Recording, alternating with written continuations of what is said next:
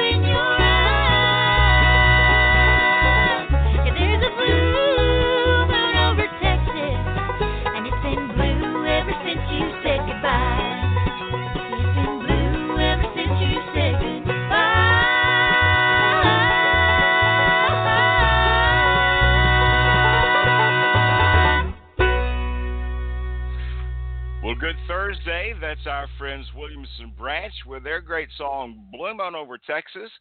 From Nashville, Tennessee, I'm your host, Gary Holt. And joining me, still social distancing out in Albuquerque, New Mexico, is our, is our co host, Bobbi Bell. Good morning, Bobbi.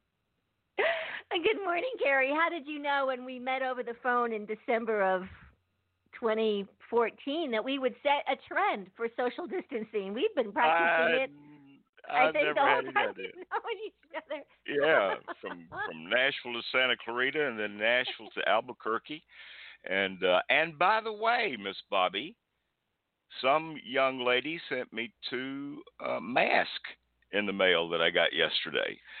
So oh, I'll, did you get I'll, them that so you can be a masked bandit now and breathe? I will. I will. Yeah. I, I, the first time I went out to the grocery store, I put a bandana on my face. It almost killed me. You know, I was fogging up and couldn't breathe. So now I have some real Well, masks. So thank you for yeah, having they, those made. They have a little little western print going on there, you know. They do. They do. Yeah. I may. I, yeah. I may. I may take a picture and post that to social media. I think you should. We should probably have everybody should do out a call. You know, put on your bandana. Who are those masked right. men and women? You know. That's right. That is right. But anyway, we have a fantastic show today. We're going to be celebrating Cowboy Poetry Week, and we have some unbelievable guests joining us for the Campfire Cafe. So tell us who's coming today. Oh my goodness, we have Margo Metegrano, Teresa Burleson, Mark Munzert. We got three of a kind. Three of a All kind. winners in my book. Yep. That's right. So we're going to talk a lot about Cowboy Poetry Week and hear some great cowboy poetry. And we're going to do that when we come back on the Campfire Cafe. But right now, let's listen to a great song by our Canadian friend, Mr. Ryan Fritz. It's his great song, Cowboy Cowboy.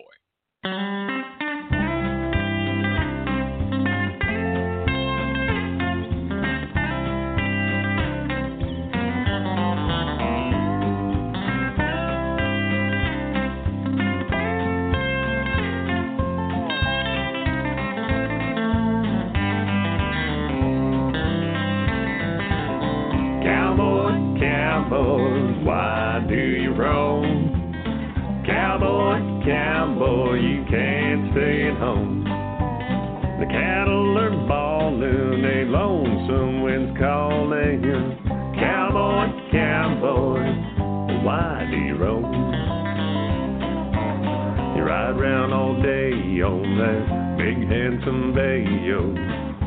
Trailing doggies or looking for strays. Your mind's on the whiskey you won't drink tonight. Cause you're in a cow camp and it's mighty dry. Cowboy, cowboy, why do you roam? Cowboy, cowboy, you can't stay at home. Cattle are bawling, a lonesome wind's calling. Cowboy, cowboy, why do you roam? First of December, you left the tall timber followed those cows down to that feed ground. Then you kept riding, your horse was even hiding. What's with you cowboys? You can't stay put. Cowboy, cowboy, why do you roam? Cowboy, cowboy, you can't stay at home. The cattle are bawling, a lonesome wind's calling. Cowboy, cowboy, why do you roam?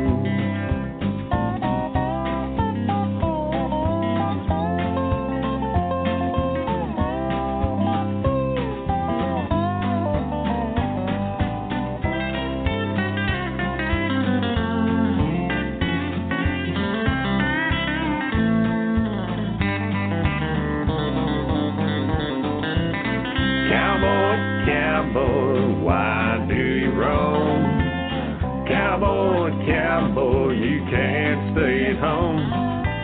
The cattle are bawling, a lonesome wind's calling. Cowboy, cowboy, why do you roam? Cowboy, cowboy, why do you roam?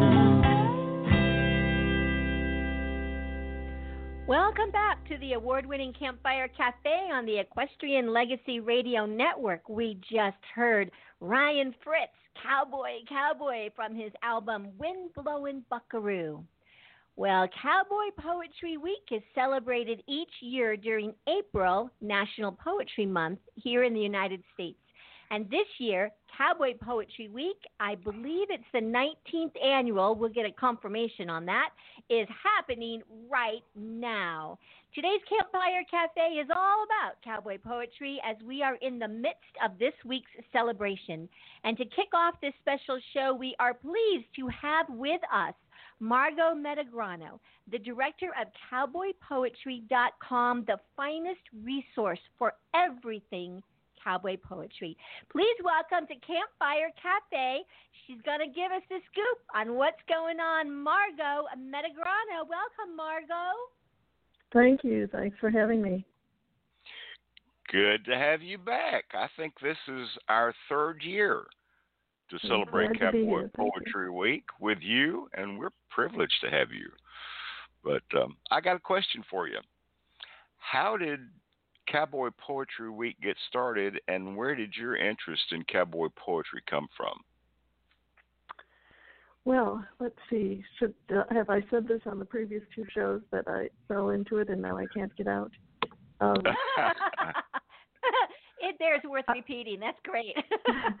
I actually didn't know much about cowboys or cowboy poetry, and um, let's see, more than 20 years ago now, I was working on websites for people, and some friends of mine wanted to do um, something with cowboy poetry, and I uh, just just started doing the website. And there was also another international panic going on at that time. Y2K was looming, oh wow! and we Mhm. we launched the website on January 1st, 2000.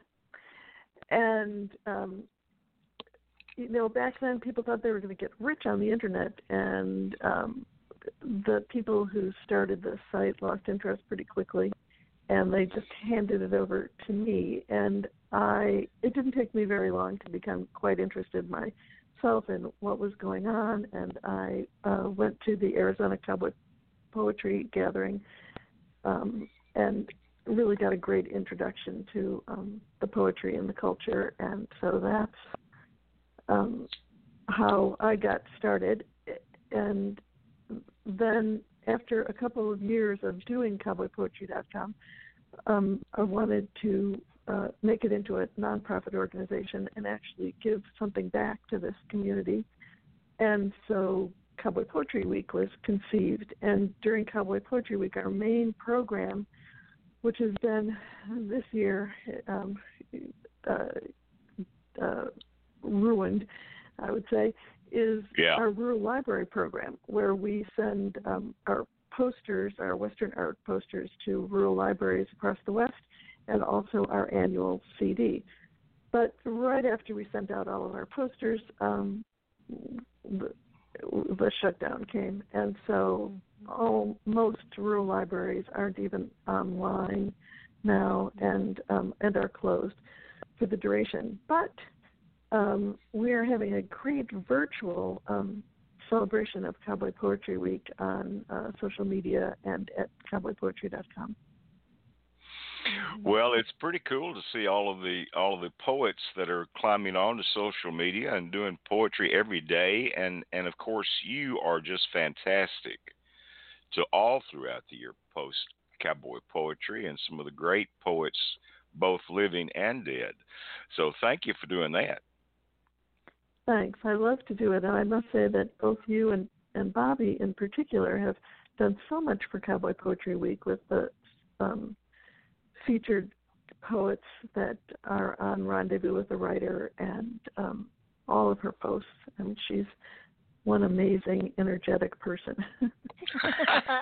well, thank you. You know, Margo, when when everything began to be shuttered, um, I, I I knew our all of our musician friends were obviously going to be impacted, but I knew they'd somehow they'd find a way to stay in practice and keep in front of a microphone and and uh, and I and and that was true. They just went to um, Facebook Live and other things just in droves. I my heart was really cracking for our poets and our authors who don't don't often have those same thoughts about um, getting in, you know, figuring out another way to get in front of folks, especially the written word. You know, it's a little more challenging.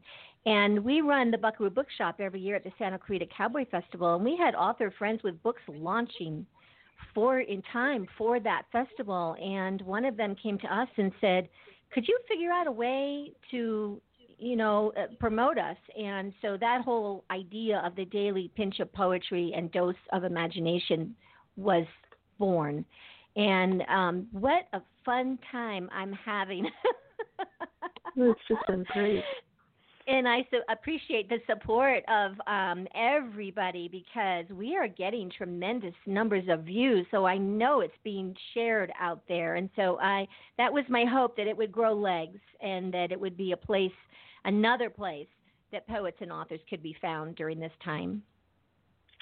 And I have heard from people um, just yesterday. Ken Cook, um, great cowboy poet and rancher from South Dakota, said how wonderful it's been to be able to read and listen to all of this poetry and what a great distraction it's been in this mm-hmm. difficult time. So mm-hmm. Um, mm-hmm.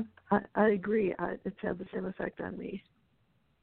Yep, I well, too you, do. You, I, I me too. You just absolutely share the history of the West through the poets, and of course, without the cowboy poetry, we would never have the cowboy music that we have. And mm-hmm. Uh, mm-hmm. so it's a great tradition, and you've done a great job of having people uh, all across the country go to their state governments and declare Cowboy Poetry Week state by state. So that was yeah. a great idea. That Thank was a great that, idea. That wasn't my idea. That was Francie Ganje, who's a broadcaster from South Dakota, um, many years ago, came up with the idea and started it And this year, I thought we wouldn't get any. Um, again, once again, poets and others reached out to their governors before everything shut down, and I thought, well, there's no way we're going to get um, proclamations from governors who are pretty busy doing other things. but in fact, we received a good handful of them, and uh, some of them are poetry themselves. Uh, particularly the one from Texas, Governor Abbott is very uh, beautifully written about the importance of cowboy poetry and how it's uh, part of the history of Texas, and but many well, other states this year too. Yeah, well, it's a great, great history, and uh, and again, if we didn't have all the cowboy poets and the poetry they're doing, we wouldn't have nearly as much great Western music out there. And so, but you've done a great, great job presenting that, and I'm going to tell you, when you listen to this cowboy poetry, it can bring you to tears. It brings back great memories for so many people of another time, and it also will make you just laugh your head off. So it's a it's a great combination of stuff. And uh, Margo, thanks for taking the time to be with us today again and share a little bit about the history of Cowboy Poetry Week and, and your involvement in that. And thank you so much for everything that you do. Well, you're so kind. Thank you. Well, thank you. And talking about making you laugh your head off, this is a great poem from Miss Teresa Burleson, our next guest. It's called Cowboy Courtin' Time and when we come back, we're going to be talking with Teresa today on the Campfire Cafe. Margo, thank you again. And thank you. When Romeo went courting, he climbed a balcony, and some men will serenade you upon their bended knee. Leander swam the Hellespont to reach his lady's side, but when a cowboy comes a courting, you get a pickup ride. Sometimes that pickup's even washed, will wonders never end. But most times he's brought along his trusty cow dog friend. That dog will bark a welcome, and you know what that means. You'll have paw prints and dog hair upon your new black jeans. The cowboy opens up the door and holds it while you enter. You know he's getting serious 'cause he seats you in the center. And that cowboy reeks of cologne, half a bottle you can tell. You wished he'd shared it with his friend who has that doggy smell. A hairy face on one side and a mustache on the other, and both of them are squeezing in till you think you're going to smother. You sit there in the middle like a rabbit in the hole. The one is merely drooling, while the other's drooling skull. It makes a body ponder the strange, queer twists of fate. It makes you sometimes wonder which one really is your date. The cowboy puts his arm around and hugs until you hurt. And then he starts to pawing, uh, the dog that is, your shirt. You're snuggled in between, just a pawn within their game. It don't matter which way you turn, 'cause they kiss about the same. now many years have passed since courtin' changed me from Miss to Mrs., but I must admit I've grown to love those cowboy cow dog kisses. uh, Teresa Burleson is an award winning poet whose poems are inspired by her personal experiences, her heritage, and the Western way of life. With a clear, soft Texas drawl, the performances of her poetry are beautiful, soulful, and aim straight for the Western heart, or, like we just heard, the funny bone. She has received multiple awards from the Academy of Western Artists and the International Western Music Association. Please welcome to Campfire Cafe the 2019 International Western Music Association Female Poet of the Year with a voice that the bard himself, Waddie Mitchell, once declared is like silk. Teresa Burleson, welcome, Teresa. Oh, it's an honor to be here. Thank you. Thank you. I want to point out that Cowboy Courting Time, the poem you just played, was written by Elizabeth Ebert. And we lost her just a few years ago, but we must uh, carry on their works or they will be forgotten. So I wanted to be sure and put put put that on my last CD. Well, thank you. Well, it's a great one. It's a great way to start this visit a little bit. But so, how did you get involved in cowboy poetry? Well, I don't think we have enough time for the whole story, but um, when I was little, I remember maybe in the third grade we were we were learning about rhyming words, and it became a game for me in my head to think of words that rhymed. And then, as a teenager, I wrote horrible, mushy love stuff, and then um, just you know, just I'd always loved poetry, and then uh, it was the very first Red Steagall Cowboy Gathering, and I went to it and heard Larry McWhorter, Joel Nelson, mm-hmm. J.B. Allen. Oh, who else was there? I th- oh, I think I think Buck Ramsey was there. Um, and I was it was like a religious experience for me when I heard their poetry and I just uh started writing my own and uh was it's a really long story, but I got invited to the Lubbock Cowboy Symposium by default because somebody else canceled and someone there from the Durango gathering heard me and I got hired at Durango. Somebody at Durango from Sierra Vista heard me at Durango and I got hired for there. And it just goes on and on. Been a pretty good ride, hasn't it? It has. I've really, really been blessed. Well, it, it, going to these gatherings, not only do you have a great time sharing your poems with folks, but it's a great time to meet different people and develop friendships that last a long time. It is, and the Western music genre is like one big family. The Western entertainment genre, I should say, it's like one big family, and every time we go to an event, it's like a family reunion. Except you like everybody.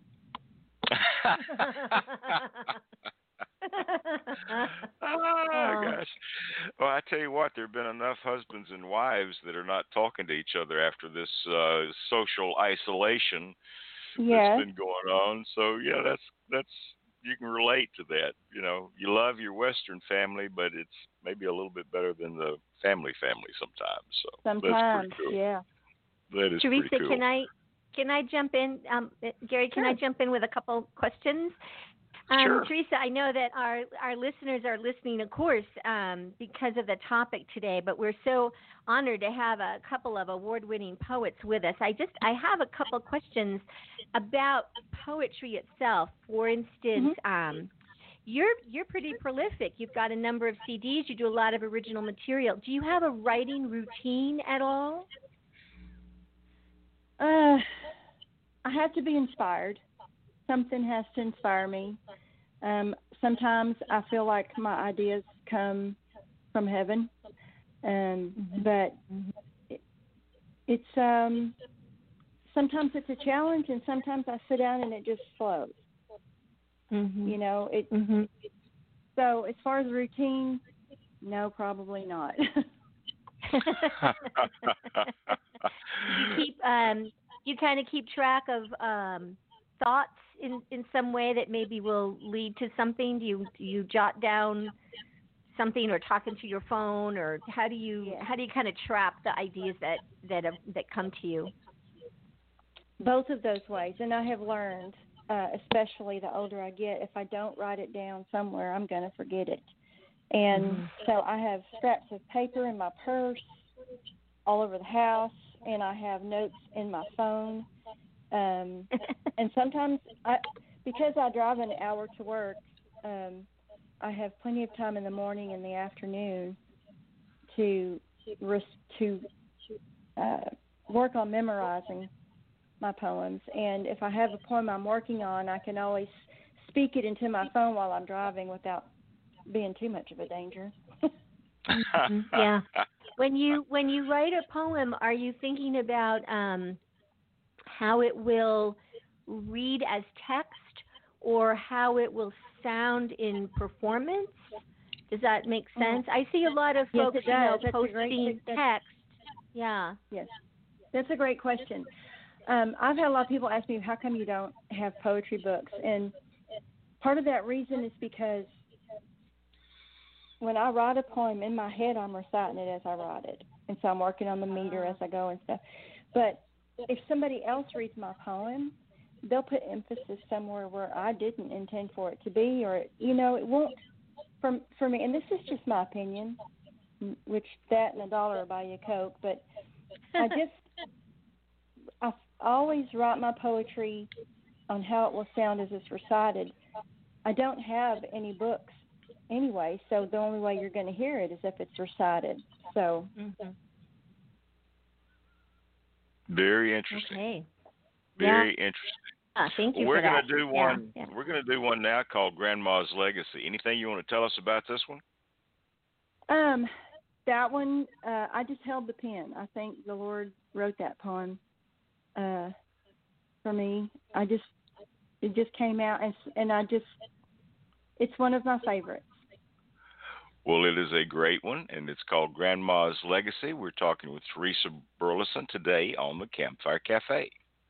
Precious memories, unseen angels, sent from somewhere to my soul. After Grandma's passing, it came time to pack away her possessions. It was a reminder that day that death is one of life's hard lessons. She was a good woman, loved by all, and taken before her time. Now the ranch will be divided up into his, hers, and mine. While cleaning out a drawer full of long johns and woolen socks, I came across my name written on a brown cardboard box. I took off the lid, and her familiar floral fragrance filled the air. I no longer felt alone, it was as if she were standing there. Inside the box were just a few of Grandma's special things like an embroidered hanky and her and Grandpa's wedding rings. There was an old black and white photo of Grandpa dated 1958 and a rusted Southwest cattle raisers sign that used to hang on the gate. And there, beneath it all, was her Bible, with the cover cracked and worn, the same one she would sit and read in the early hours of the morn. Inside it, she'd marked pages and written notes here and there. Some scriptures were underlined, and she'd highlighted the Lord's Prayer. Little scraps of paper were tucked between its old yellowed pages. Each one held a bit of wisdom that would last throughout the ages. There was a marker in St. John chapter 3 verse 16 and a letter with her prayer that I would come to know the King. So in the days that followed, I read of Jesus and his miraculous deeds, and how he loves us all and he supplies all our needs. And I learned about the devil and how he came just to deceive, but how Christ would give life eternal if we would just choose to believe. I found a treasure in the items that Grandma gave to me. Among the things in that box, she left her legacy. Who would think? Packed in cardboard, I'd find a grandma's love. Who'd believe that in that box I'd find salvation from God above? Precious memories, how they linger, how they ever flood my soul in the stillness of the midnight. Precious memories unfold. Not only does she write poetry and recite it, she can sing. Well, Mm, I love that. I am a closet singer and a closet yodeler, and I'll tell you, uh, I, I, I'm, I wish I was a musician, but sometimes I'm glad I'm not because singing is hard. I, I can yes. I, I can sing I can sing pretty good in the car by myself because if there's a note I can't reach, I just change keys. But you can't do that in public. Mhm. oh gosh. So I I got a question for you. Okay. Uh, how did you and Devon Dawson get to be such good friends? oh, um, I'm trying to remember. I, th- I think it was. I think I met her. I know I met her in the stockyards because you know she's part a big huge part of the Cowtown Opry, and Right. um, I think I had joined the Cowtown Opry as a platform to go and do some poetry, and this was a long. This was probably 15 years ago, and we just we just got to be really good friends. We've written a lot of Well- songs together, and of course she's she's a she's a sounding board when I write new stuff before I let anybody else hear it. I, Well, I she's love a your pretty good gal. about yeah. I love Yeah. the Go ahead, videos Bobbi. about what Texas women say. Yeah, things Yeah. Texas women say. Yeah, I yeah. love that. yeah. I love And, that. and now you're working on a podcast. You're t- um, tell us just briefly about this uh, new uh, radio project you guys are working on. Okay, well, it's it is um, the brainstorm of Jim Austin. He is the um, director of the National Multicultural Western Heritage Museum that's located in the Stockyards. It used to be called the Cowboys of Color Museum, um, but then they got a more fancy name. But um, he has a studio there in his museum, and during this time when everything is shut down, he was trying to think of a way to promote the stockyards because if we promote the stockyards, we promote everybody in the stockyards, and there's about Mhm. five different museums and all kinds of other things down there. So it was his idea, and he, and and Devon and I do have a presence in the stockyards. Um, so he asked if we'd be interested, and we said sure, because promoting the stockyards promotes what we do. I'm the director of the Stockyards Museum, and Devon is uh, the I forgot her official title, uh, talent coordinator or something like that of the Cowtown Opry. So Right. and we're Yeah. excited about it. We've we filmed uh, two episodes, and we're going back into the and it hasn't been released yet. Um, it'll be the first Thursday in May when the first podcast will air, and um, so we're going back in the studio on Monday to do two more episodes. That's fabulous. Oh, that's great. That is great. Well, what is it the Texas women say? um, okay, so like if you come and tell me that you're going to go to a certain person and and buy a horse, and I and I know that he's not honest, I'd say he's crooked as a dog's hind leg. Or if somebody does something, if something somebody does something silly or crazy, you'd say, I don't think your cornbread's done in the middle. I had never heard any of those. I like that one. I like that one. I like or that if one. you've got a really skinny cowboy and he's wearing a great big hat, you could say he looks like a pissant carrying a potato chip. Oh, oh my gosh, I love that. I love that. Well, let's get to another poem, and this one is called "The Investment." Anything you'd like to tell us about that? Um, well, several years ago, I was um, honored to be uh, hired to do some poetry at the Working Ranch Cowboy Association's Ranch Rodeo Finals in Amarillo, and it's huge. It's huge, and it's there's so many people there, but they're all ranch people and their families. And uh, I just saw this little boy that struck me he um he was well behaved he was respectful to his parents even when they told him that he had to quit playing and to come along he didn't throw a fit anyway he just um really impressed me and so that's what inspired the investment All right. Well, let's take a listen to that and come back, and we'll be visiting some more with Teresa Burleson. okay He's a rowdy six year old and his mama's pride and joy. He looks like his daddy did when he was a little boy. His hat sits low atop his ears and the brim's a little bent.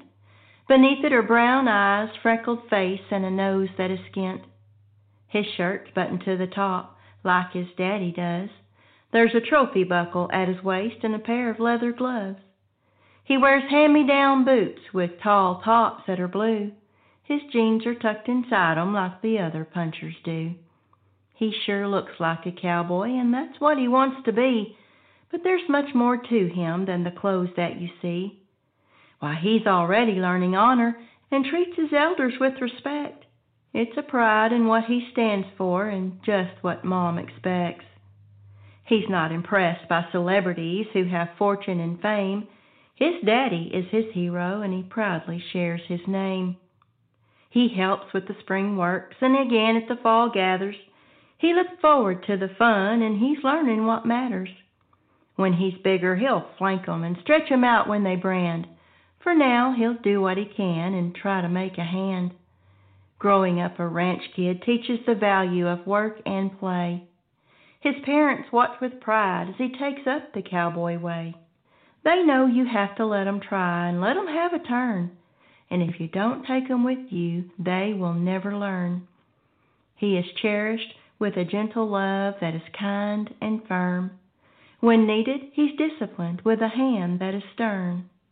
This little boy is an investment in a heritage and tradition. To teach a child the way to go is a God given commission. Now, he may choose a different path than the one his parents sought but he'll always have the ethics and the values he's been taught. Right now, he's only six years old, but one day he'll understand. It ain't about being a cowboy, it's about being a good man. Oh, that's great. That is great. Well, Teresa, we have run out of time for this segment. We're going to bring Mark Munzert on in just a minute, but how can people find you?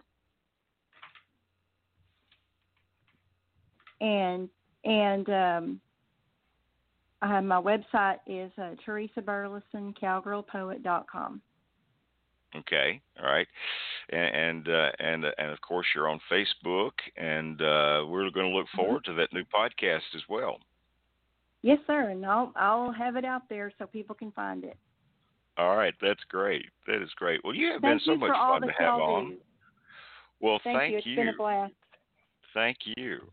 And uh, so we're going to say bye, Teresa. And right now we're going to listen to another great poem by Mr. Mark Munzert called Doggone. And we'll be back in just a moment. Farriers always Bye-bye. arrive on time and nothing ever goes wrong. Old Tom's travel partner is his doggone dog. You'd hear Tom's truck coming a quarter mile away, stirring gravel and dust with a half bed of hay. Backs the rust bucket up to the center aisle door, Supposed to be here at two.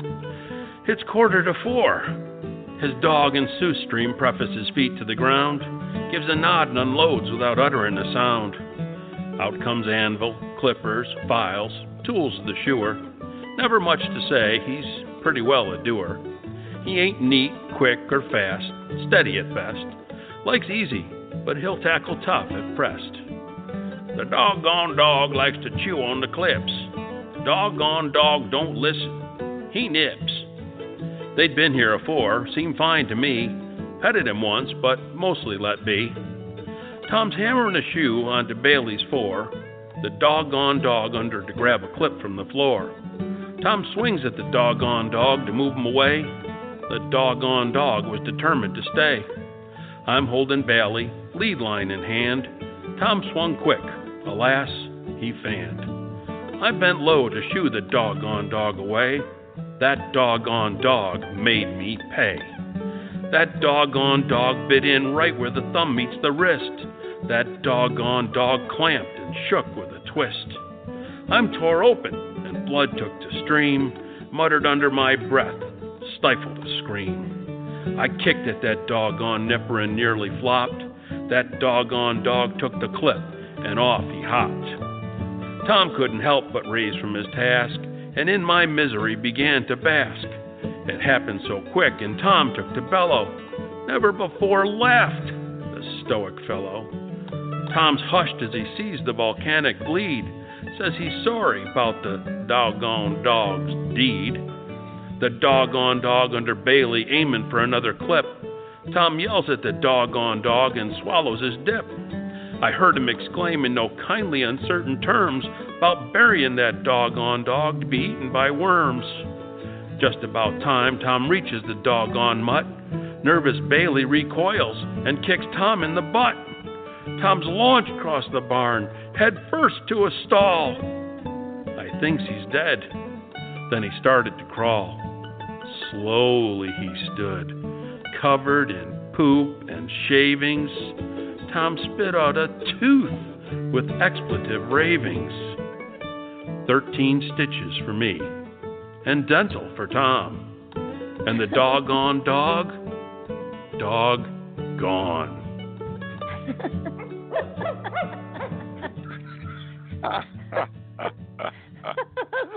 Mark Munzert, doggone from his CD. I'm sorry, I'm, I'm laughing from his CD, Day Working. And Mark is our next guest. This talented, charismatic ranchman and a descendant of horsefolk describes his work as poetic parlance and whimsical reciting to make you smile, laugh, tear up, and ponder.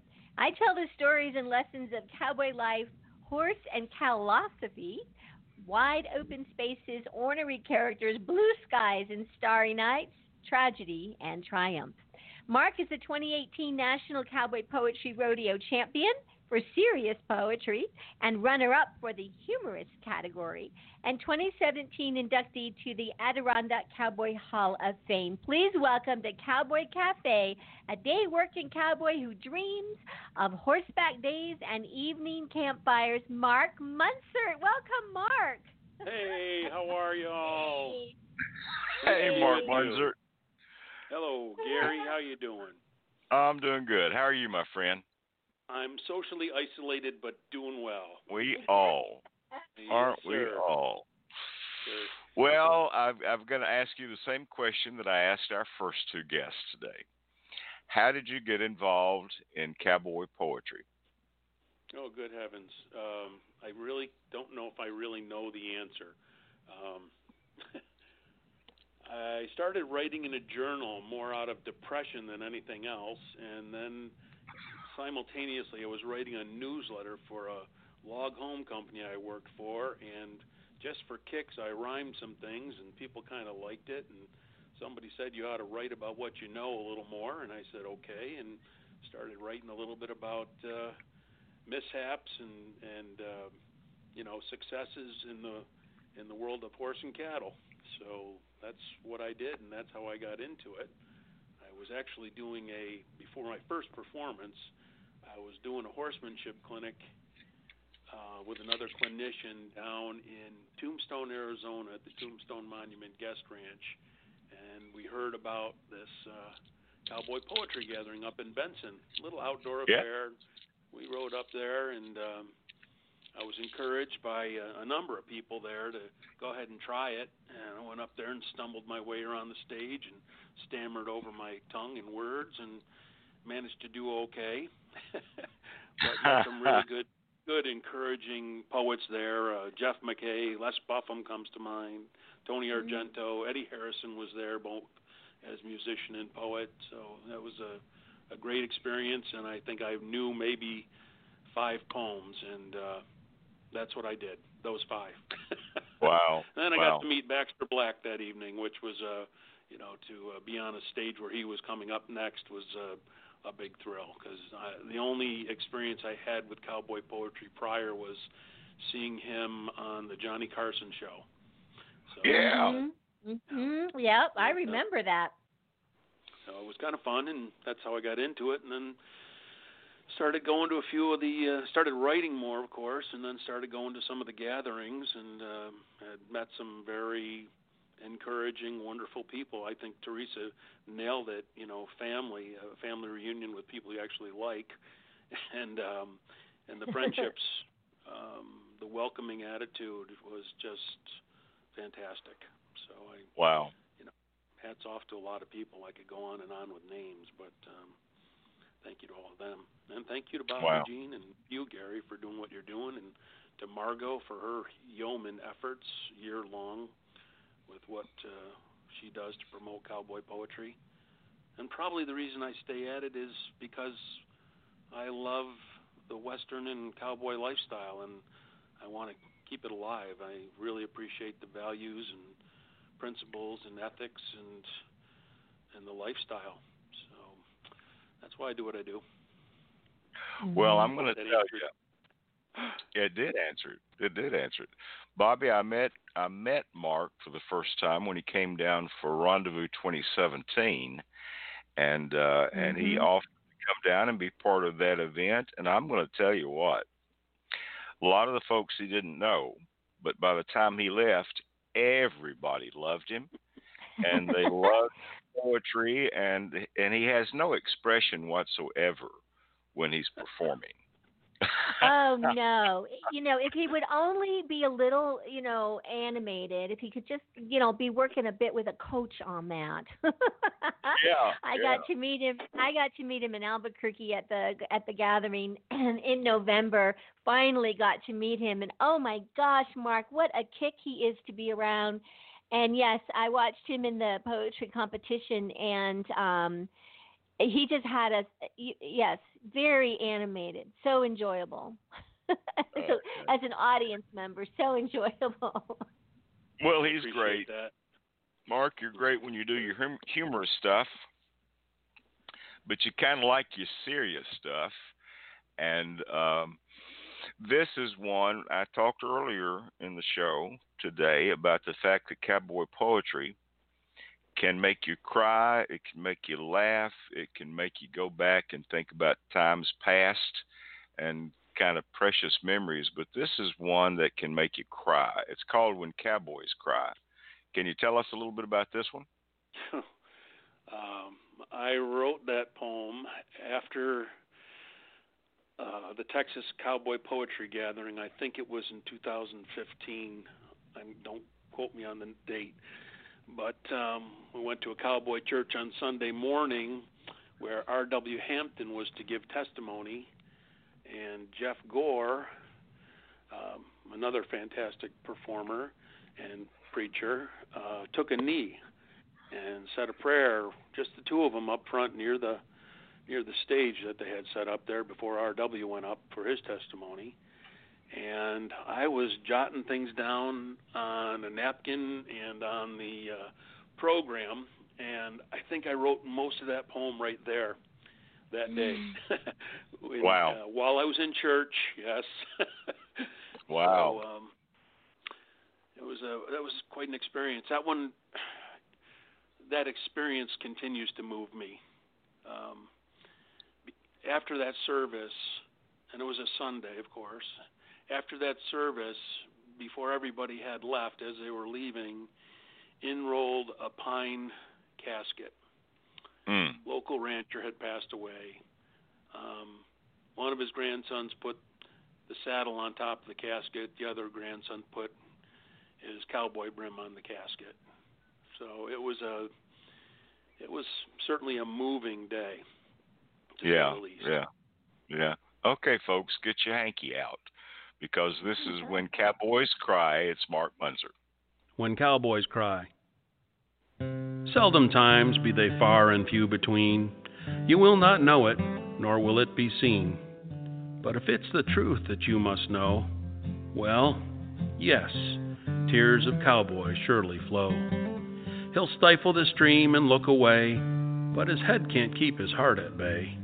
Might be talking to his maker, or pondering the fate of kin. Might be doubting and regretting, both gets under his skin. Might be listening to the anthem as old glory flies. Might be happy as a lark as a newborn baby cries. Might be pondering the lives of them whose trails he's crossed. Might be wrenching over others whose earthly souls are lost. Might be reaching for expectations that aren't being met. Might be striving to get there, but dead burn, he ain't there yet. Might be lamenting o'er a horse that's gone before. Might be reckoning that soon they'll ride once more. You wonder what makes him as strong as you think he is? It's that ability to feel. It's that deep heart that's his. Crying ain't for the weak, it's sweat of the soul. Them without tears pays a heap heavier toll. Always and ever a cowboy's heart's a fill, but rarely, if ever, will you see it spill. But if it's the truth that you must know, well, yes, tears of cowboys surely flow.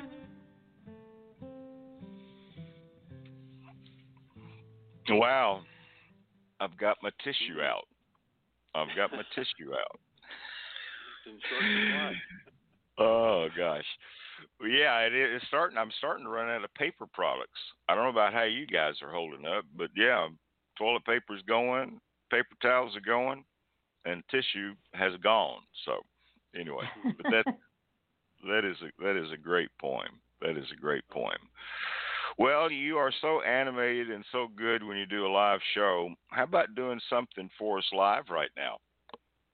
Oh, absolutely. And uh, given that you'll be leading into the uh, equestrian portion of the show, why don't I do something a little bit uh, a little horsiness to it?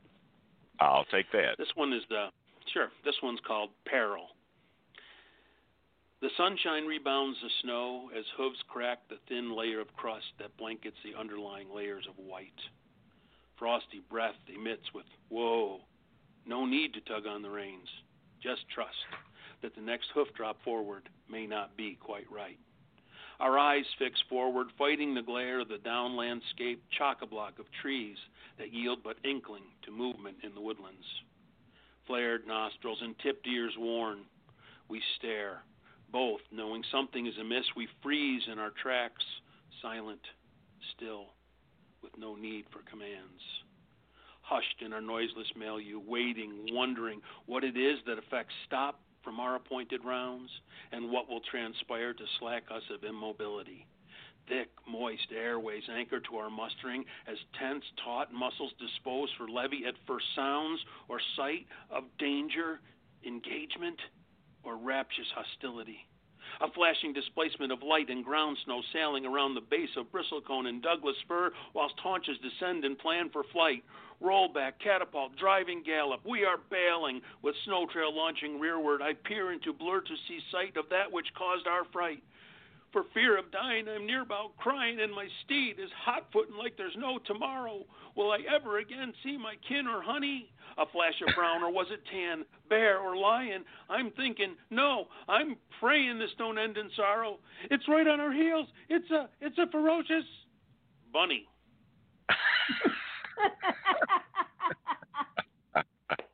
Doesn't matter how many times I hear that. oh gosh. Oh gosh. Well, Mark Munzert, you are absolutely fantastic, and I'm going to tell you, there's nothing better than seeing you in a live performance. And um, so, do you have you have some things that haven't been canceled yet that are kind of a place where people may be, may be able to go see you? Well, uh, the big one that I'm really hoping and praying that will continue is the Arizona Cowboy Poets Gathering the first weekend in August. You know, hopefully okay. we can get that one in. That's uh that's one of my favorites, and I have many. Um, I have some, uh, unfortunately, lost a lot of gigs this particular week, um, trying to back Margo and the uh, efforts of the Center for Cowboy and uh, Western and Cowboy Poetry and doing the rural libraries, even where I live and uh, I think I had seven of them set up, and of course they're all closed. So wow. that was a, a bit of a bummer, but um, you know, got some dude ranch things coming up up near where I live, and then a few other things, um, a couple equine type uh, events. So you know, it'll get back. We'll all uh, we'll all get through. I have another poem like that, but yes, we'll get through it all, no doubt. We will survive. We will survive. Bless everyone. do you have a website? I do. Mark Munzert, cowboypoet.com. Mark Munzert, cowboypoet.com.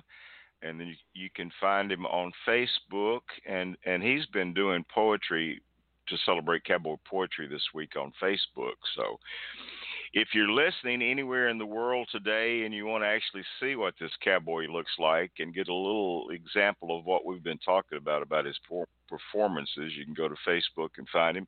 And then you have a couple of other Facebook pages, don't you, besides your own page? Um, yep, I'm an administrator. Um, it was handed over to me back in 2014 when everybody else stepped back and left me standing forward, so I became the volunteer. I think we had 300, not even 189 members the day I took it over. We have 11,452 members as of today, with about uh, 3,000 active um, members per week. So it's it's helping and uh, it's growing the genre, and glad glad to be part of it. It's a lot of work. well, it's a lot of work. No. Yeah, but you do a good job. That's Cowboy Poetry. You can find Cowboy Poetry on Facebook, and then there's another one too that you're involved with. I have a uh, yeah another one, Cowboy Poetry Gatherings, and that really is just a listing of the uh, gatherings across the country. All right, and you know. and thank you for doing that. Thank you for doing oh, that. But you're such a fun guy to have on the show, and you're fun in person, and uh, you always have a invitation to come to any of our rendezvous that we do. because you, you just you just made it a big hit for the last one we did, and uh, and of course you kind of gave Fred Wool a rough time. That was kind of fun too. I sure like to do that. oh gosh. Well, Mark Munzert, thanks so much for being with us today. And I'm going to close out this segment of the show with a great poem that you've done. It's a very patriotic poem, and I think it's a great way to end this. It's Mark Munzert and his poem, Home of the Brave. And Mark, thanks again for being with us today. Thanks for having me. God bless. God bless you. The home of the brave is where parents haven't heard from son in 30 days, where sleep staggers through a dread filled haze. Long of day and short of night, they breathe on bleeding edge of fright. The home of the brave is where old glory flies with pride, and the phone never, ever leaves her side. Her every hope is for his safe call, and every prayer that he will not fall. The home of the brave is where field hockey lost to sibling care because mom was called for arms to bear. Where holiday gatherings had a missing link and tears rinsed dishes in the kitchen sink. The home of the brave is on base where stranded pull for one another, where they mourn with the flag draped coffin's significant other. A medal and trifolded flag posthumously the widow's award fatherless children, an enemy, a war, sourly aboard. The home of the brave is this day's colorfully honored resting places, too soon to be interring cold soldiers' faces. Today we will place a wreath upon their grave, forever grateful for our freedom they died to save. The home of the brave is where a young boy stands saluting, perhaps understanding as dad's plane lifts, he wishes it was landing. Where scouts don't attend Father Son Day, 'cause dad's overseas, keeping terror at bay. The home of the brave is where pride runs deep for special ops, and where we wonder at being New World cops. We honor them as heroes when they fall, too soon to forget they answered freedom's call. The home of the brave is of heart and mind and soul, where bloody war has taken its ugly toll. It's where freedom still rings true, and by God, it's where troops fight too.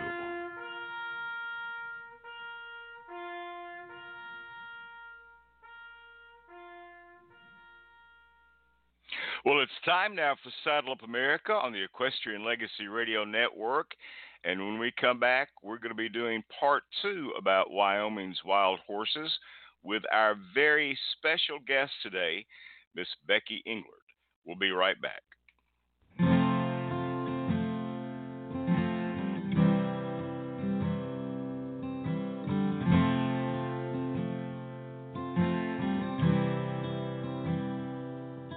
They were brought here by the Spaniards four hundred years ago. Fine horses in a strange new world so very far from home. Some would break free, and they called them Los Mesteños. In this wild and rugged land, they did roam. and they called them Los Mesteños.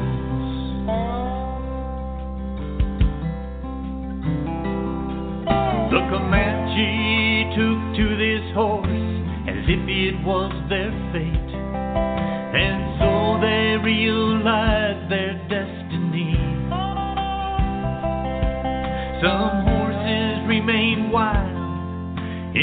desert hills and breaks. And today the Mustang still runs proud and free. The Mustang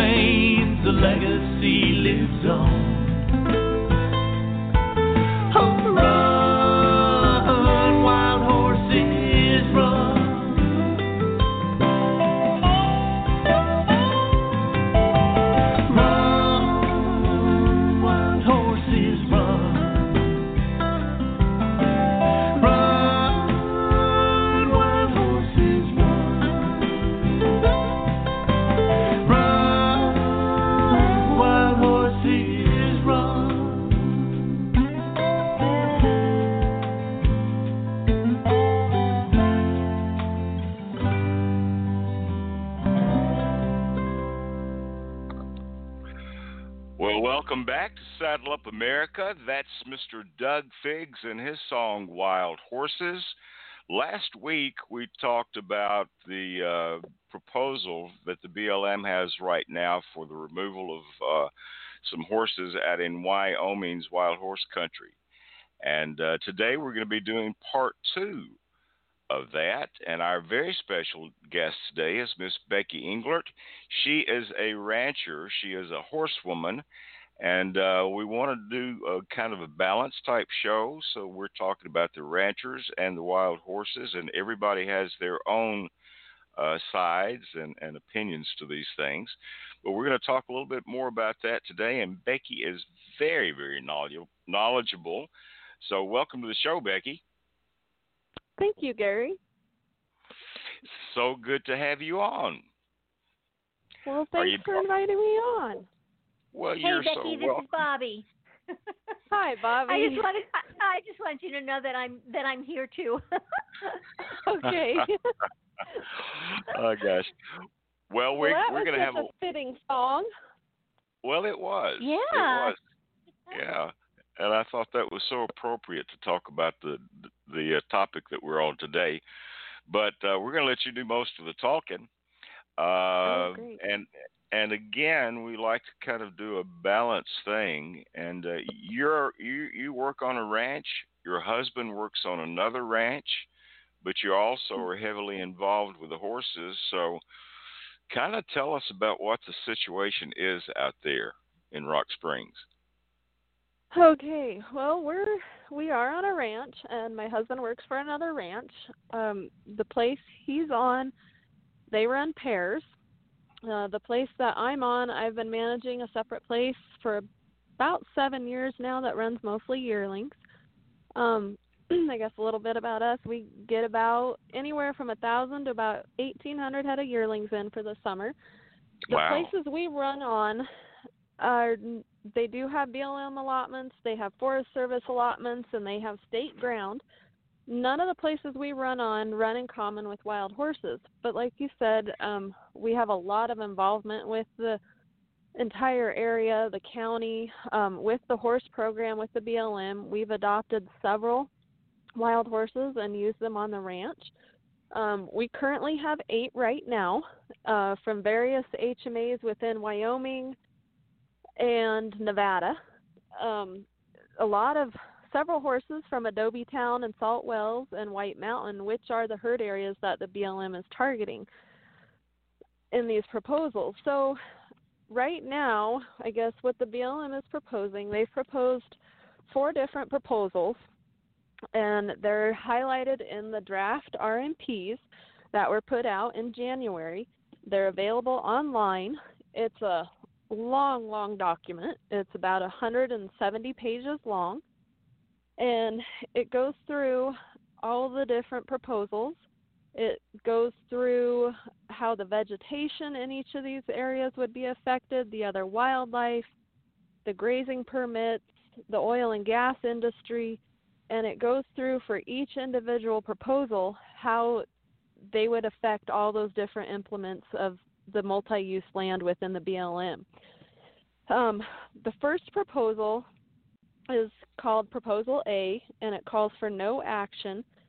Um, it means putting, they would gather the horses down to AML, and the herd areas that they're targeting are Salt Wells, Adobe Town, White Mountain, and Divide Basin. So, again, with Proposal A, there would essentially be no action or status quo as it has been. They would gather those AMLs, which or those herd management areas, down to AML, which is about four or 1,400 to about 2,000 horses. They would then administer PZP, and they would keep all the same kind of protocol as they've been doing. The wild horse viewing loop outside of Rock Springs, which is the Pilot Butte Scenic Loop in White Mountain, that would still be accessible. It is from the standpoint of promoting the genetics, the unique genetics of these horses. In all honesty, it would be the most viable option for continuing to promote these unique genetics on these individual HMAs. Let me let me interrupt just a minute. Let me Yep. let me interrupt just a minute because we may have people that didn't listen to the show last week, Okay. and and uh, and and you're talking about a lot of things. We're talking about AMLs, and we're talking about uh, uh, HMAs, and we're talking about HAs. And uh, so, Yep. what an AML is is that is a, an allotment of uh, Mustangs that should be in a certain area. There are there are certain limits to the number of Mustangs to balance things out between the livestock that have grazing permits and then the wildlife and and just the vegetation itself. And then uh, an HMA is a horse management area, and then there are HAs, which are what I kind of forget what the HA is. Okay, so AML is the abbreviation for appropriate management level. Okay. HMA is herd management area with a herd management area means they are maintained as a reproducing herd and they are maintained to keep viable genetics in those horse herds. A herd area is established or it's designated as a herd that is not reproducing Okay. which is in some of these later proposals, which is what's being proposed, is changing some of these HMAs to HAs so they would be managed for non reproducing herds. Okay. If that helps. Okay. Well, it does help. And again, we may have a lot of people around the world that are listening to the show for the first time. And so they're like, what in the heck is an HMA and an HA and an AML? And then you have the checkerboard area out there, which is comprised of uh, uh, lands that are managed by the BML, Bureau of Land Management. That's another set of number letters that people may not be Right. familiar with. And then you have Right. s you have areas that are uh, uh, privately owned lands, and they kind Correct. of are in a checkerboard things. So you've got uh, you've got sections that are both, and you have um, really not much fencing, and so the No. wild horses don't know the difference between uh, an HMA or an HA. They never did learn that in school, and so the the the, uh, the uh, issue, I guess, um, Becky, is the fact that a lot of these horses are traveling onto some private lands, and um, that becomes an issue. It does. It does. Um, the horses obviously don't know boundaries. They travel with That's the right. grass. They travel with the weather, just like any of your other wildlife does. Um, they travel to get food and water, and water is an issue in a lot of these BLM allotments, or just in the West in general. Water is very scarce. Feed can be very scarce. Um, in Wyoming, in different various BLM allotments, there could be areas that it takes 50 acres to sustain one animal for a year. There's other areas where it might take 250 acres. It's Wow. a lot. The grass is a lot different. The environment is a lot different. We're talking high desert country out here where Mhm. your summer temperatures are pretty extreme and it's very harsh winters. So these horses travel a lot, and no, fences are no object to them. They don't know natural boundaries. And like you said, when this was established, a lot of this ground was checkerboarded with the railroad in Right. order to have a railroad right away come through. So the majority of these herd areas that are being affected are the checkerboarded herd areas. They all have checkerboard lands in them. Okay. All right. A Um, question a question that somebody had posted last week after they did the show. And and we had talked about the amount of land that it takes to support one animal and uh, and in some areas there's there's just not much graze. I mean, if you think about 250 acres to support one animal or 50 acres to support one animal, uh, that's a whole lot of land.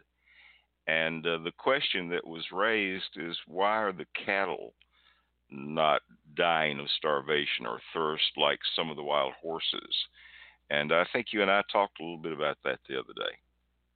We did. So typically your BLM allotments are set for cattle grazing for a specific usage time. They cannot come on until a certain date and they have to leave by a certain date. So your cattle are only on the BLM land for a set amount of time. Your horses and wildlife are out there 365 days a year. They're not supplemented in the winter with hay like your ranchers do, bringing the cattle off the allotments and they feed them hay. So whatever is on the BLM allotments has to sustain not only the wild horses but all the wildlife, other wildlife, your elk, your deer, your antelope throughout the entire year. And like you said, when you're talking that area of a ground, it takes a lot of ground to maintain all those animals. Yeah, yeah. And I think that kind of sets things up for the listeners so that maybe they have a better understanding of this and uh and so and I do want to mention um that a lot of these ranchers have their own land, but then they also lease land from the Bureau of Land Management to run their to graze their cattle on, but not for the entire part of the year, so they get removed.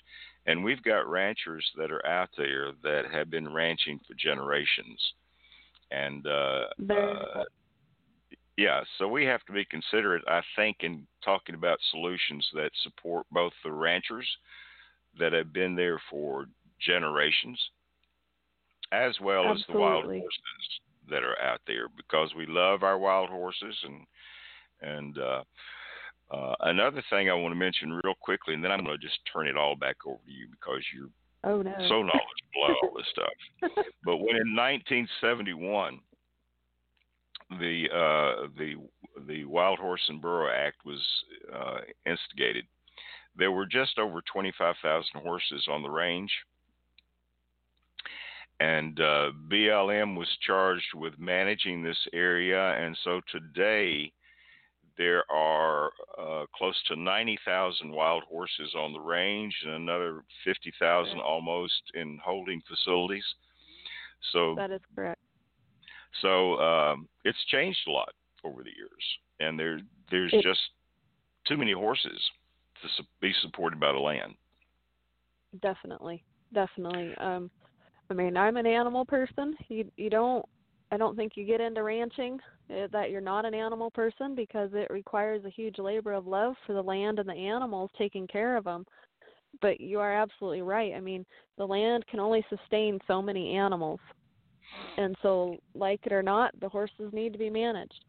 Just like all your other wildlife species out there, um, BLM is managed for multi use. So it's not just horses, it's wildlife, your elk, your deer, your antelope.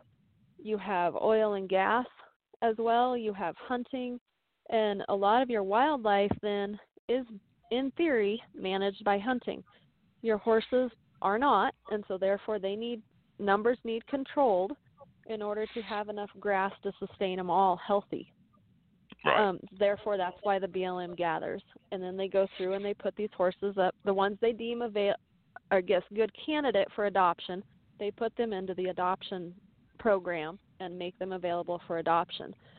Um, there's such things as long-term holding facilities or eco sanctuaries that are also utilized for the maybe the older horses or the horses that aren't good candidates for adoption.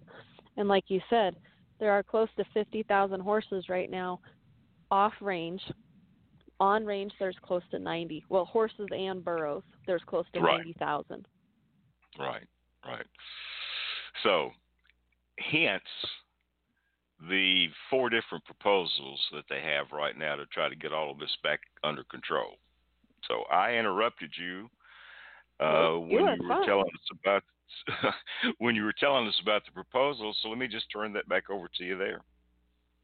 Well, we can go the route. I guess there's, you know, there's.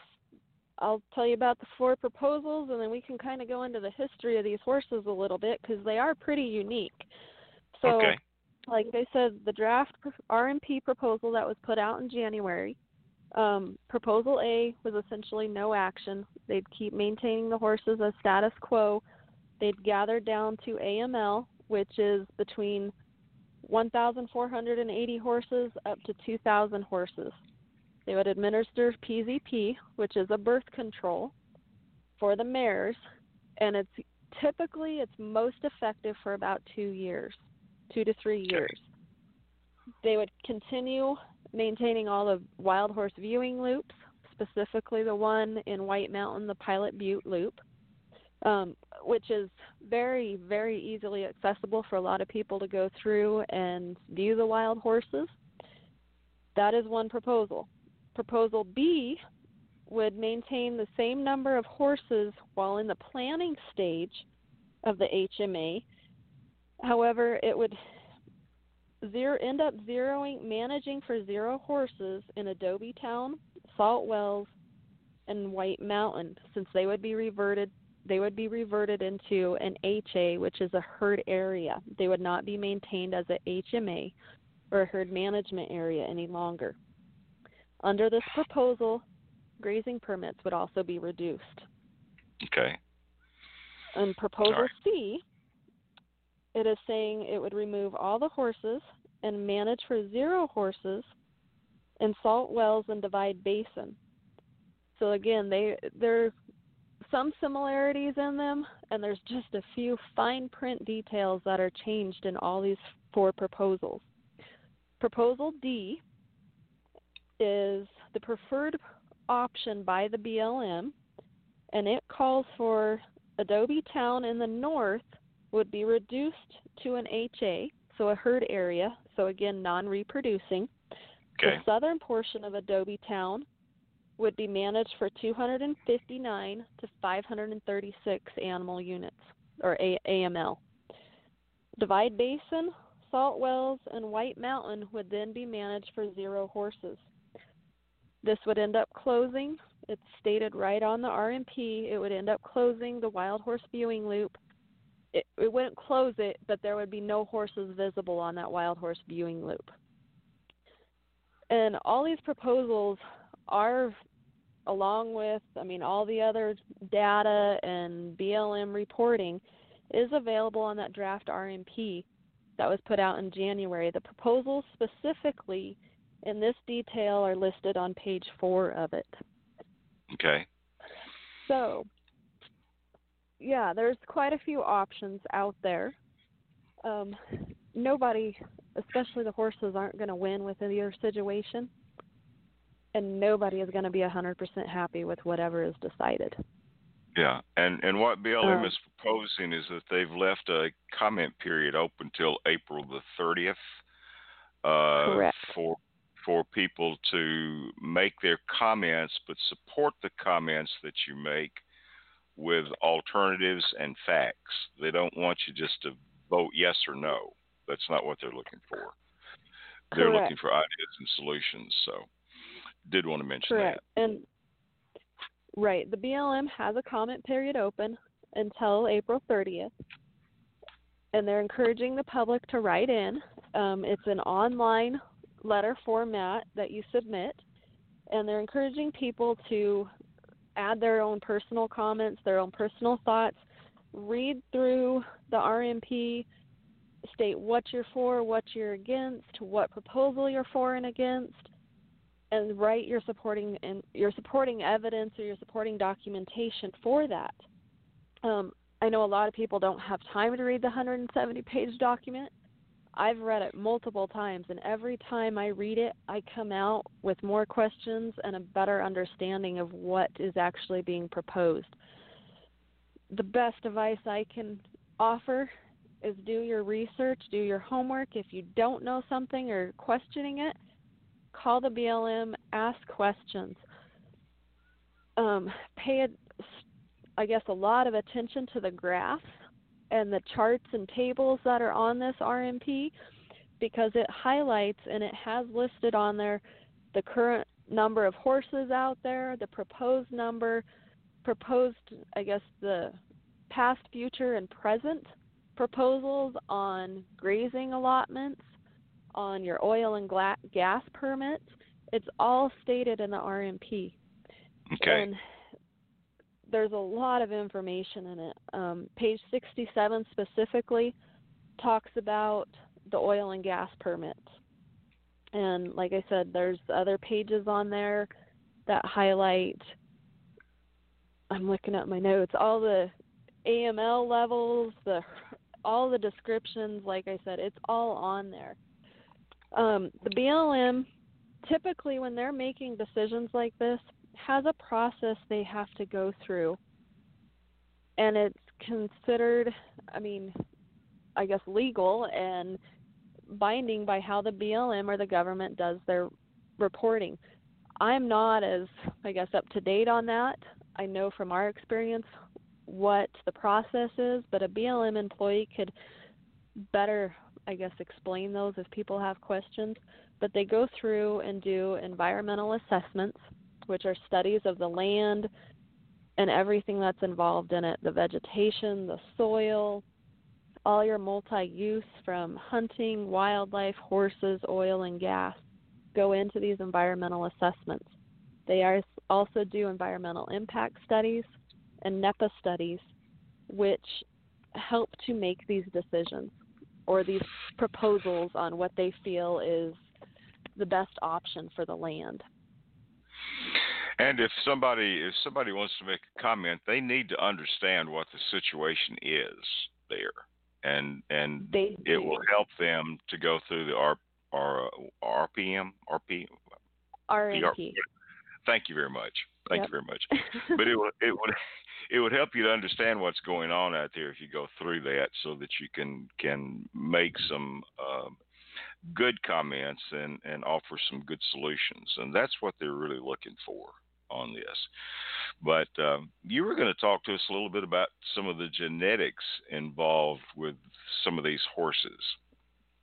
Absolutely. So these horses, you know, the wild horses help shape, well, horses in general help shape the entire history of many countries.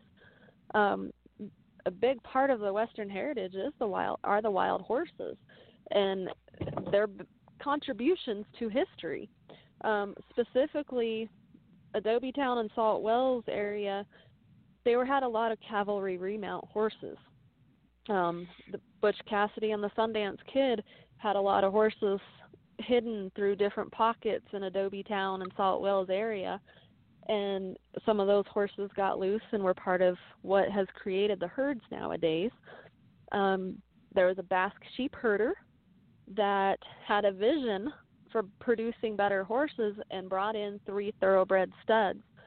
Wow. He was eventually murdered, and those horses, those three studs, got out and intermingled with a lot of the herd, a lot of the wild horses, and that's also helped contribute to the history of these horses in Adobe Town and Salt Wells. Um, we have done DNA tests on all the horses we have adopted, and every single one from this area has had thoroughbred in them. So that thoroughbred influence has been very strong. Mm-hmm. Um, Adobe Town and Salt Wells are also known, more specifically Salt Wells, um, for a high concentration of curly horses, which curly horses in themselves are very unique. Um, they they originated in the Ural Mountains of Kazakhstan, and there's some discrepancy on when they were brought to the United States or to North America. There's evidence that states the Sioux Indians had them in the early 1800s. The first documented case, though, of importing came from Tom Dixon, brought them over from India in about 1880. Wow. Um, yeah, it's it's a very interesting history on the Curlies. Um, tell, the tell, tell, our, tell our listeners what a curly horse is.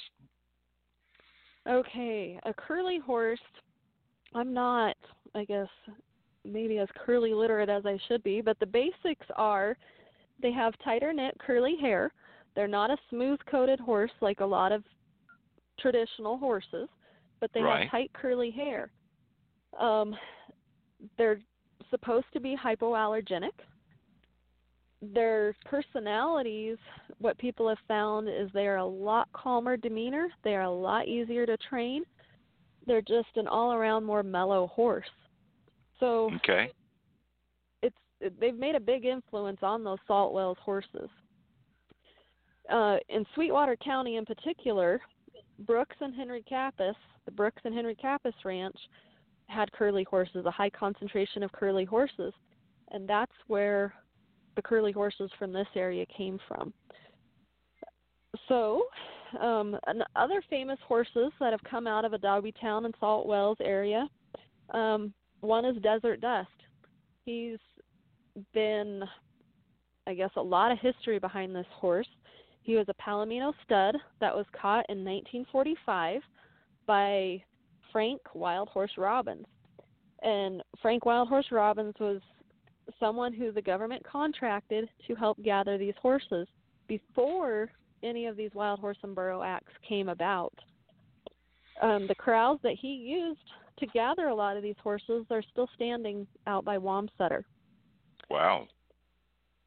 From Frank gathering these horses, though, it eventually, and I guess the controversy or the story of Desert Dust, it led to the development of the Wild Horse Protection Act in 1959, which then led to the Wild Horse and Burro Act of 1971, which was strongly pushed by Wild Horse Annie or Velma Johnston Johnson. Right. And so that's kind of a history on where that came from.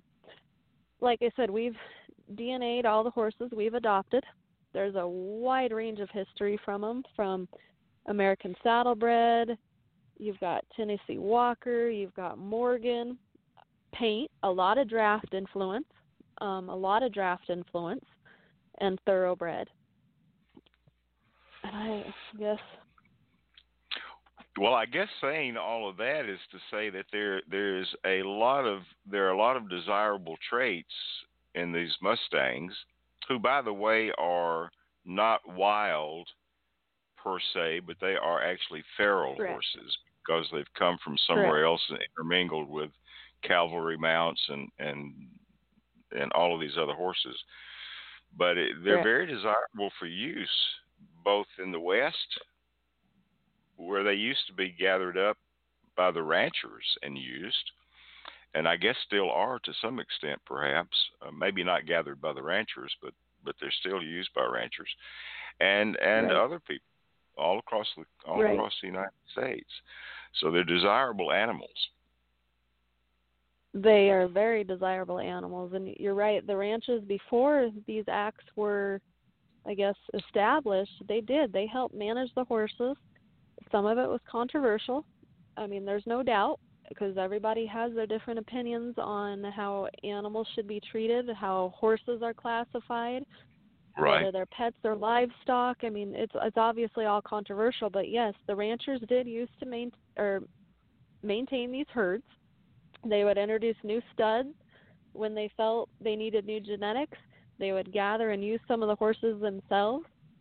As the BLM took over, obviously that's not an option right now is for the ranchers to maintain those herds because the BLM does it. From our standpoint, um, we have adopted several horses. I mean, right now we currently have eight wild horses. Um, the balance of our horses are domestic bred.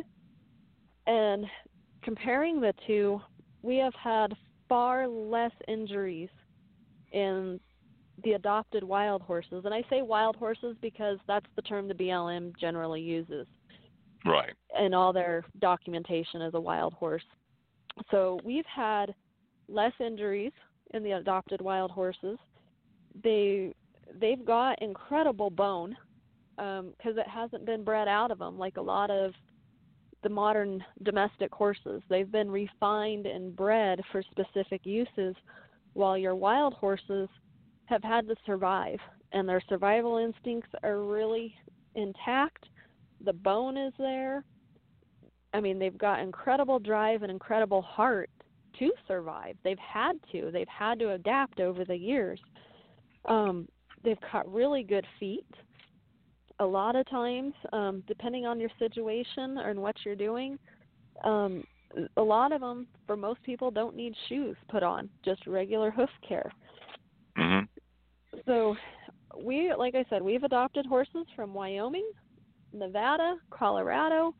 Um, we've had the opportunity to work with, oh, I'd say probably three to four times as many horses as we've adopted, including horses out of Oregon. And they have worked out really, really well for us in ranching.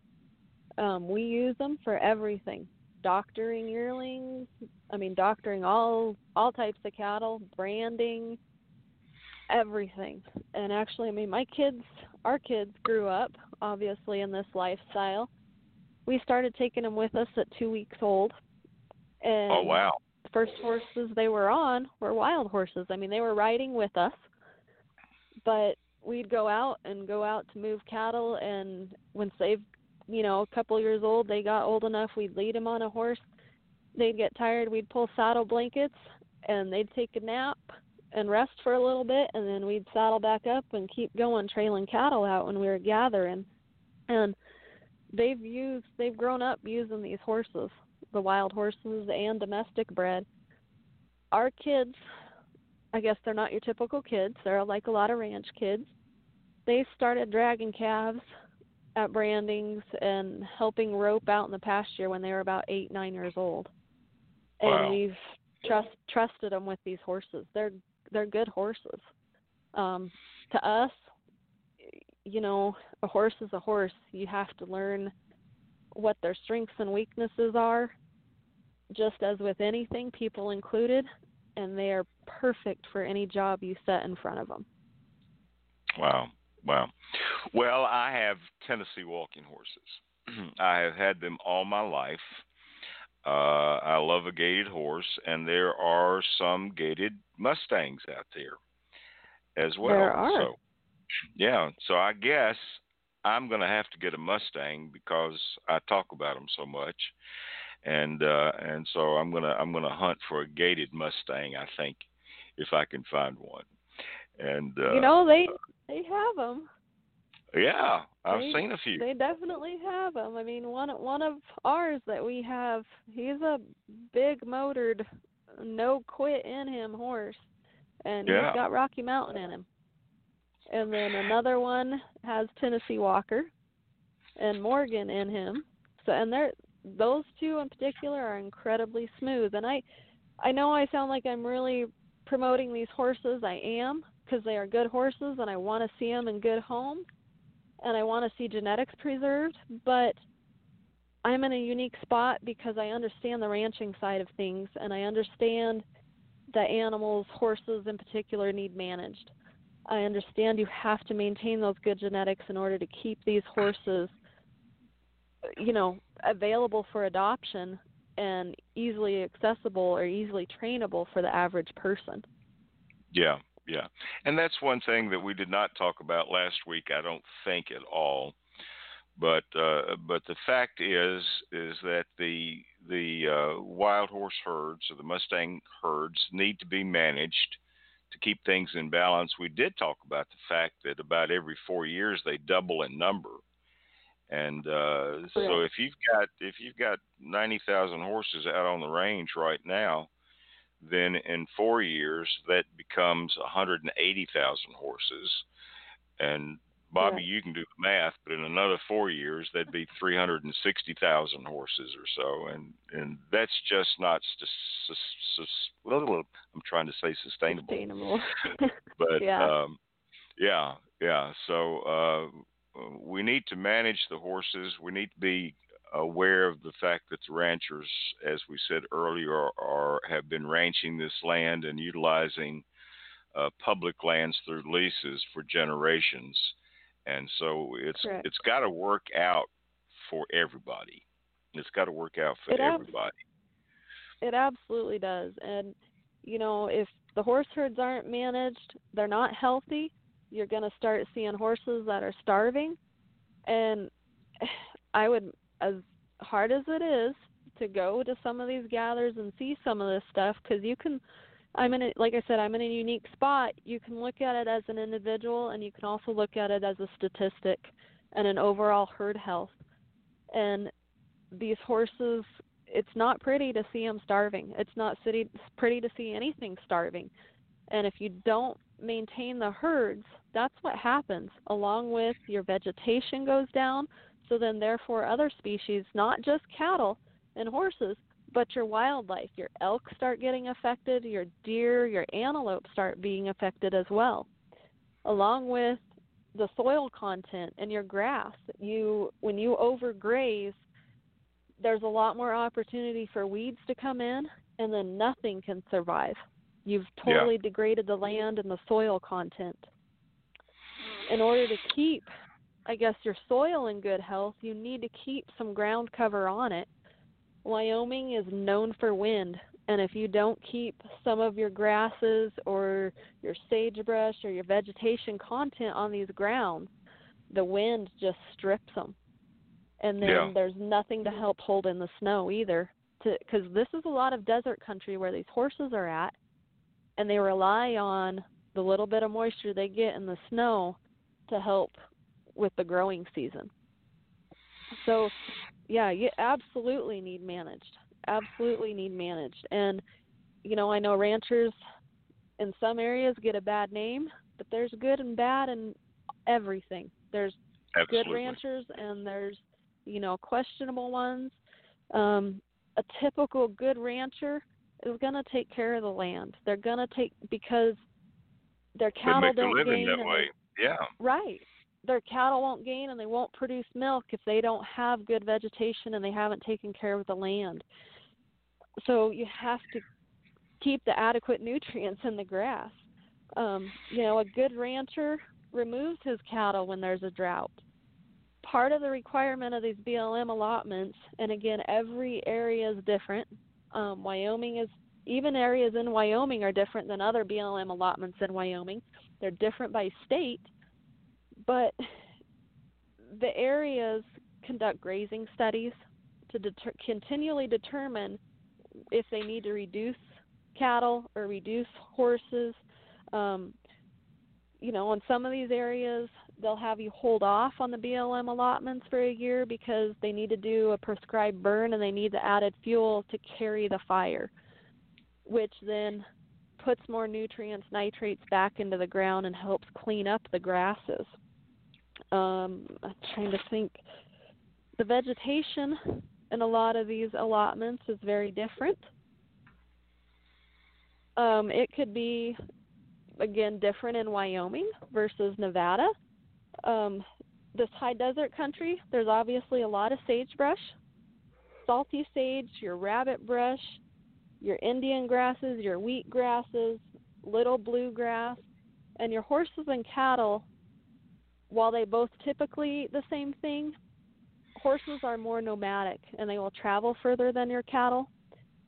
Depending on your cattle breed, they can be a lot more sedentary. Um, certain breeds of cattle are known to be more nomadic and travel a lot more. Another thing, I guess, a difference between the horses and cattle, your cattle and sheep are ruminant, which means they have four stomachs, and whatever they eat, their body utilizes a lot more efficiently than a horse. A horse gotcha. has a simple stomach, and the feed goes right through them it's how their body was designed because they're a predator or they're a prey animal and they need to be on the move and so they're more of a sim- they're a simple stomach and when a horse defecates they can actually spread seeds from what they ate whereas a cow uses all the nutrients out of it horse manure breaks down a lot faster versus a cow and like I said, the BLM does a lot of grazing studies on this. There's private entities that do grazing studies as well, and one that I have found, I guess, extremely fascinating is Fred, Fred Provenza. He was a Utah State um, professor, and he has done extensive studies on grazing, what species benefit each other, how you can get other, you know, species to eat. Say maybe some of your non native vegetation to help rehabilitate the land, um, kind of get out some of these weeds that are taking over from overgrazing. Uh, there's just a lot of lot of intricate details that all flow together to make this work. And when it works, it's absolutely beautiful. But like we've said, everything needs managed. It does. It does, and I think that's what important. That is what is important and uh, so, whether you are a rancher or whether you're an advocate, there's a difference between an advocate for these wild horses and an activist for these wild horses. And yes. uh, uh, if you do not understand the whole picture of how everything has to balance itself out, uh, if you just consider the wild horses and think they should all be running free forever and ever and ever, uh, you need to really take a look and examine what's actually going on uh, out in these areas because it, it, all has to balance itself out, and uh, and hence the challenge, hence the challenges that we face. And uh, as you said a while ago, Becky, everybody's not going to be happy about everything, but uh, no. we we need to have some compromise out there and some valid solutions. And uh, if you're going to comment to the BLM, you need to not only comment, but you need to have some some solutions that that might be able to work. And uh, correct, man, we could we could just go on and on and on. We could uh, about this about this topic, and it's gone on for years, and I guess it will continue on because nobody is going to agree on everything. But uh, no, no, and I like I said, I mean, I know the ranchers sometimes get a bad name on this, but there's a lot of improvements to the BLM ground that wouldn't happen if it weren't for the ranchers grazing their cattle out there, whether it be water improvements or, you know, just the rotation of the vegetation and the cattle helps improve the land. Yeah. So there yeah. are benefits to having the cattle out there, and it, like you said, it needs to all work and find common ground on this. It needs to all work. I have. I want to thank my friend Ann Souders, who I know is listening to this show today, because she connected the two of us and uh, and I want to have you back on an, another show, Becky, where we just talk about you and your ranching life. And and if you go to your Facebook page, your personal Facebook page, you you work with sled dogs, and all you got an interesting life, young lady. I we do we do. There's a quite a history behind those too. But yeah, Uh, well, we, we'll have we to do talk run about all of sled dogs and Yeah, yeah. yeah. So I, I've looked at your ranching pictures and I've looked at your sled dog pictures, and I'm thinking, golly, this is an interesting young lady. Her whole family is is, is interesting, and um, so we'll have to have you back. Can we do that? I bet we could. Yeah, and I I kind of want to do a follow up later on about uh, uh, what kind of answers have been given uh, and what's going to be happening with the with the wild horses out in Wyoming. But uh, so we may have to have you back to talk about that too. Oh wow. Okay. All right. Well, you have been great.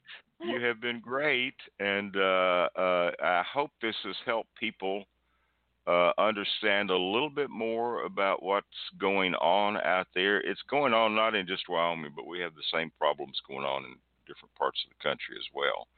And uh, so I hope this is helpful. And you have been absolutely fantastic, Becky. Thank you so much. Well, thank you. Well, thank you for inviting me on. I hope it's helped. It has helped. It has helped me. But uh, anyway, we're going to say goodbye to Becky, listen to a song from the High Country Cowboy. This is another song that you're going to like, Becky. It's called Wild Mustang Stallion. And we'll be back in just a moment with Bobbi Jean Bell, who has been very quiet for this last 45 minutes or so. But we'll be back with her in just a moment on Saddle Up America. Okay, thank you.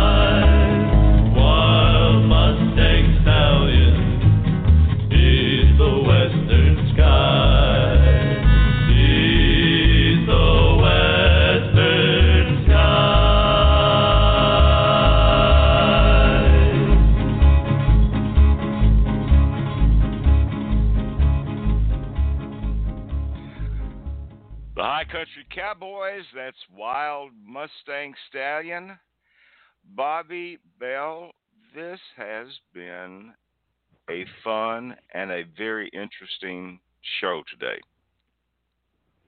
Yes, it has. so it's always good to have Margo on. We've we've enjoyed celebrating cowboy poetry and the cowboys and having Margo with us and Teresa and Mark. And then appreciate so much Becky taking the time and uh, she actually did some research getting ready for this show. And Oh uh, yes. Oh yes. yeah, very informative, and uh, uh, we hope that we've presented a balanced uh, presentation for these two shows. We certainly attempted to do that, but uh, very, very interesting. So we'll be we'll be interested to find out what happens out in Wyoming with these wild horses, and um, and kind of follow that as things move along as well. So. Um, we had a great, great audience for the very first show of the Living Room Sessions last week with Joni Harms. And your good friend, Mr. Jim Jones, will be on the Living Room Sessions this Saturday at noon Central Standard Time. And, It'll be uh, great. Yeah, Jim. Jim. Jim is a is a really neat guy and a great author and singer and songwriter. So we're looking forward to that. And then uh, next week on the Campfire Cafe, who do we have joining us? Bob Marshall is going to be with us. He has a brand new CD. We're very eager to get that music out on the airwaves and to have Bob come on back. Well, we're looking forward to it. I think it's been a few years since Bob has been on the show, and uh, Um, I think since the release of Screen Door, I think that was um, his his uh, previous CD, and I think we had him on, you know, shortly after that. But he's he's wonderful. I'm really looking forward to having him on. yeah, we look forward to talking with him, and uh, and so a lot of great music and a lot a lot of great conversation on the Equestrian Legacy Radio Network with uh, Campfire Cafe and Saddle Up America every Thursday at noon Central Standard Time, and then the new show with the Living Room Sessions uh, that comes on Saturday, and. Uh, yeah, I was just I I was just really impressed with the numbers of people that are listening to the new show, and then the numbers for Campfire Cafe and Saddle Up America were pretty good last week. So I think most of the people just tune in to that to listen to you for the Campfire Cafe. No. well, I'd like to just say thank you to our listeners. Um, we know that now more than ever, you've got so many uh, podcasts available, or maybe you're binge watching, you know, catching up on favorite shows. And when you turn to listen to us, um, we really, really thank you. We appreciate it. Oh, over 600,000 people last week tuned in to Equestrian Legacy Radio Network. And uh, thanks so much. Like Bobbi said, appreciate you listening. Uh, we're going to close out the show today with a great song from Miss Mary Kay. It's called A Song of Wyoming. I thought that was kind of appropriate since we were talking about Wyoming's wild horses, Bobbi. Absolutely, yes. Absolutely.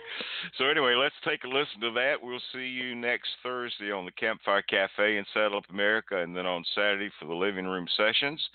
Thanks again for listening. And again, this is the Song of Wyoming with Mary Kay.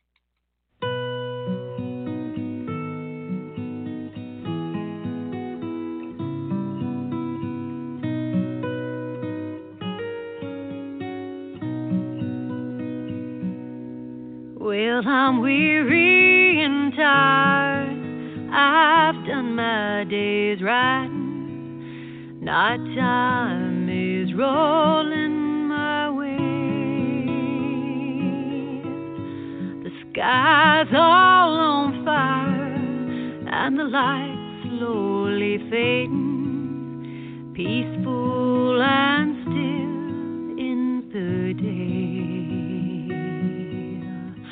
out on the trail. Night birds are calling, singing their wild melody. down in the canyon, cottonwood whispers a song of Wyoming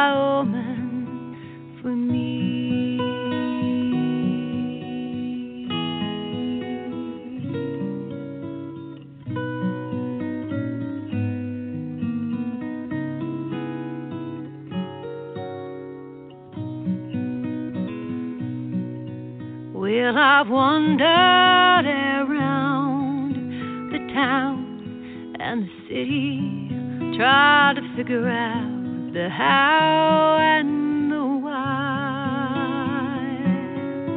Well, I've stopped all my scheming, I'm just drifting and dreaming, watching that river roll Here comes that big old prairie moon rising, shining down as bright as can be. Up on the hill, there's a coyote calling a song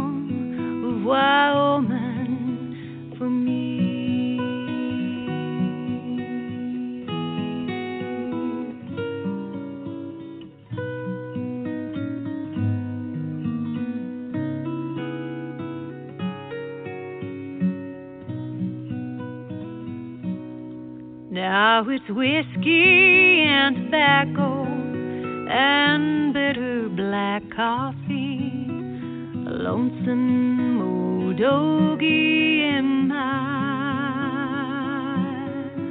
But waking up on the range, Lord, I feel like an angel, feel like I almost